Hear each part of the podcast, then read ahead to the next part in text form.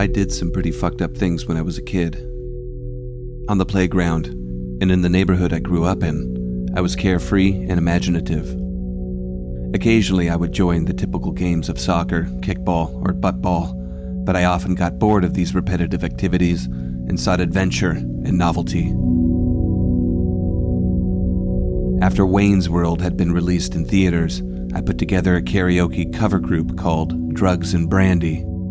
We premiered our talents by blasting Bohemian Rhapsody from a tape player, singing along with it to adoring fans.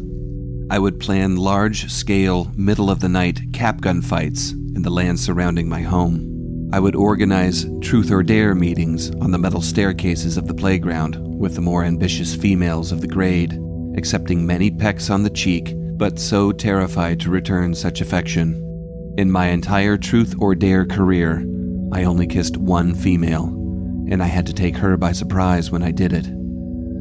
I put together a ghost club, and we would search the old Catholic church hallways and stairwells, and I would record in my little diary bogus encounters with the dead, and we would scare the living shit out of each other, conjuring up possible supernatural encounters that would occur if we did not leave from where we were standing right at that moment, and we would run in a beautiful, terrified joy. You could say there was a sense of danger and rebelliousness to all of this. You may say that I had a Jones for giving it to the man and avoiding what may be conventional or sanctioned because it just didn't hold the same thrill as a naughtily named band did. That it wasn't as spicy as running away from security guards during the witching hours, guns ablazing. Sure, it was a hot kick to catch some loving from the ladies during recess, but it was even more tantalizing knowing that this wasn't allowed right? But this sense of breaking the rules was never the initial driving factor behind these acts. Only upon later reflection did that add to the overall experience, albeit not felt at the moment of execution. No, these actions were carried out simply because, at the time, it just seemed like a fun thing to do. And who would want to stop me in the first place? As a kid, no one had ever told me that this or that was wrong, until they did, which is usually when I got busted for it. When we're accused of doing something bad, sometimes we understand what we've done wrong, sometimes we don't.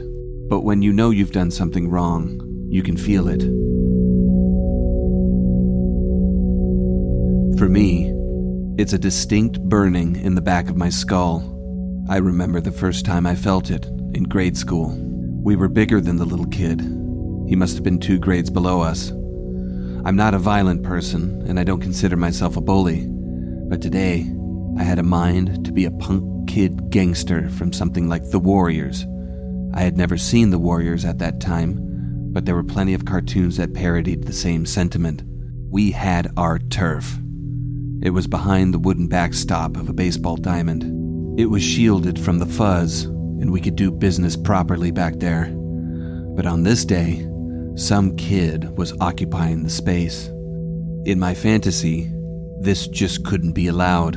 We had finally made it to be the biggest kids during our shift of recess, and the playground was ours, and I wasn't about to let this little scamp take over. We'd have to send him a message, just like in the movies. From a distance, I could see his legs beneath the lower edge of the backstop. I made my way over there without a second thought. At no time did I stop to think about what I was going to do or what it would mean. Why would I? We're on the playground, and we're playing. It was going to be great.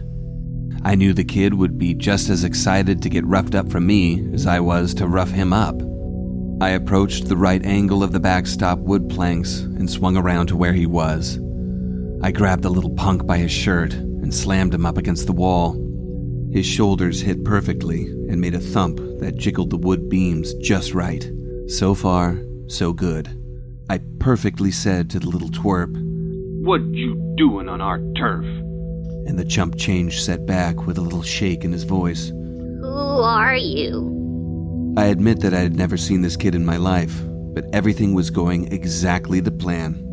And apparently, I was so satisfied the sequence of events I can't remember what happened directly after that, nor how we let him go. But we did it. He was gone, and we'd never have to worry about him stealing our corner again. I received full satisfaction for my little gangster fantasy. Everyone played their part perfectly. I should have celebrated this little theatric with a wrap party and invited Drugs and Brandy to perform.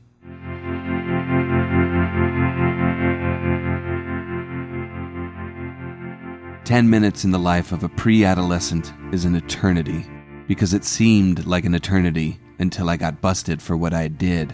I had completely forgotten about the incident when I turned to see Miss McDonald looking directly at me with her arm around a screaming boy who was pointing directly at me. Tears were shooting out of his red face, and he was covering his ears with the hand that wasn't pointing. I saw this supposed charade and thought, God, really putting on a show, isn't he? But he didn't hit his ear when I slammed him onto the backstop. But he's really crying. I don't know. I just don't know. This is when I felt the fire in the back of my head.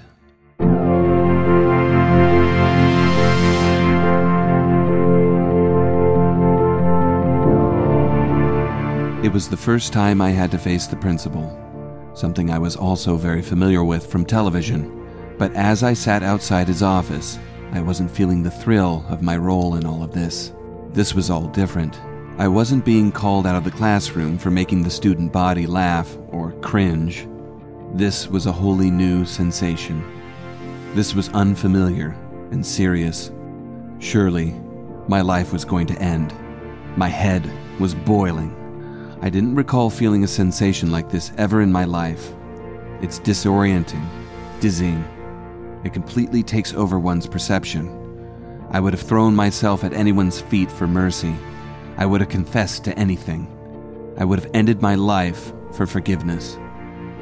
The only thing that would bring relief to this all encompassing hellfire was sensing that my judge and jury felt their sense of justice when I was sentenced to one day's suspension.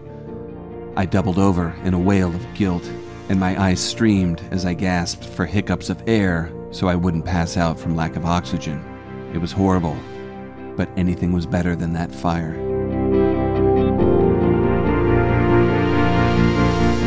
This feeling of being in trouble, being accused of doing something wrong, it can affect one's life.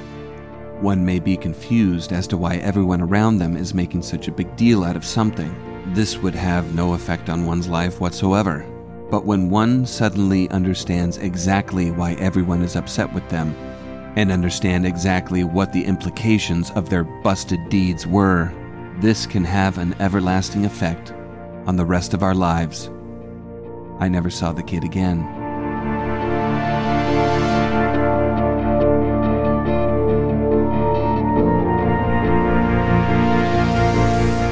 Greenhouse lived in a backyard, three or four houses down from my friend, and directly behind another friend's yard.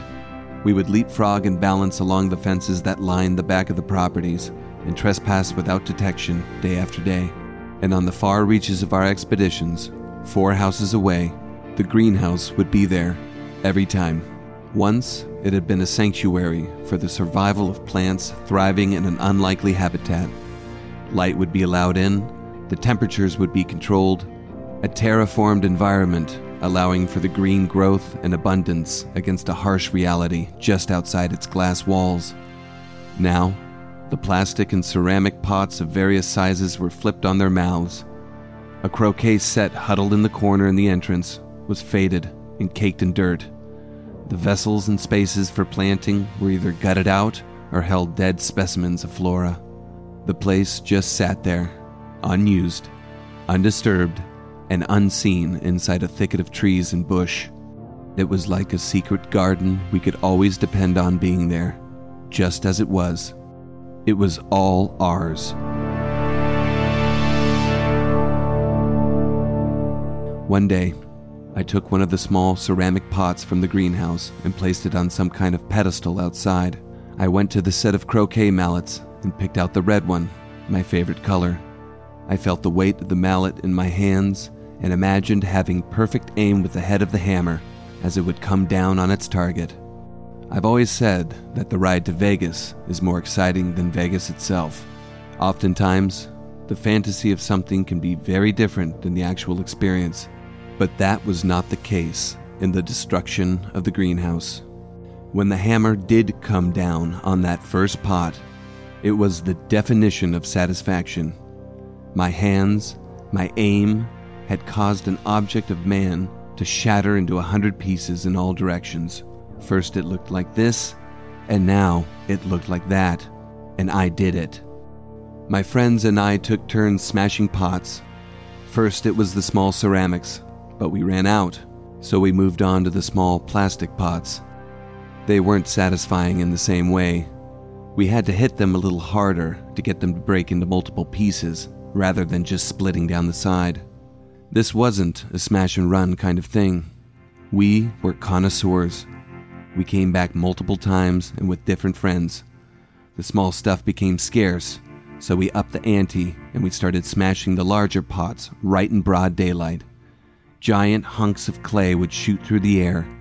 We picked up the bigger pieces of debris and we would break them all over again. It was just as satisfying a spectator sport than it was to bring down the hammer with one's own hand. We enjoyed taking turns, and we would critique each blow and admire the results of an adjusted technique. Like when I was playing turf wars in the schoolyard, we had never second guessed our actions. Every time we came back, nothing had been changed, nothing had been cleaned up, nothing put back, and there was also nothing to answer to. No entity nor force was there to interrupt our thought processes of destruction and calamity. We had almost gotten used to it. We could have destroyed the entire structure. Then, we would have adopted the dark confidence that full on decimation of property was our birthright, a blessed act. We had no other frame of reference, and we could continue to quench our desire for destruction to God knows what end. But then, through the white noise of our last broken glass window and the last day of the greenhouse demolition, emerged a voice yelling a hundred feet from us in an adjacent yard. She was so far away that we couldn't make out her face, and under the brush, it would have been difficult for her to see us clearly. But everything was over now. The jig was up. We ran out, and we would never go back there again.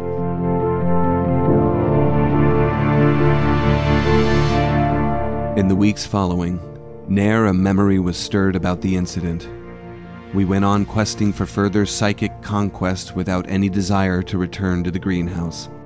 But one day, the mother of one of my accomplices told us that the owners of the greenhouse had hired a private detective to get to the bottom of who could commit such acts of vandalism. I didn't feel that she suspected me or her son, but I froze right there where I stood and I remained quiet for a long, long time. The following days were very troubling for me, and there wasn't much I could do to deal with the paralysis of imagining my capture. Nothing ever did come of those investigations, but today, when I think back to that moment, I know it was wrong. I know that it was a horrendous thing to do, and I can't imagine why I ever thought anything like that would have ever been a good idea. If you ask me why it was wrong, I would say that it wasn't my property, that I didn't have permission from the owners, that these acts simply aren't right, and it's common sense to know that. But I knew that back then.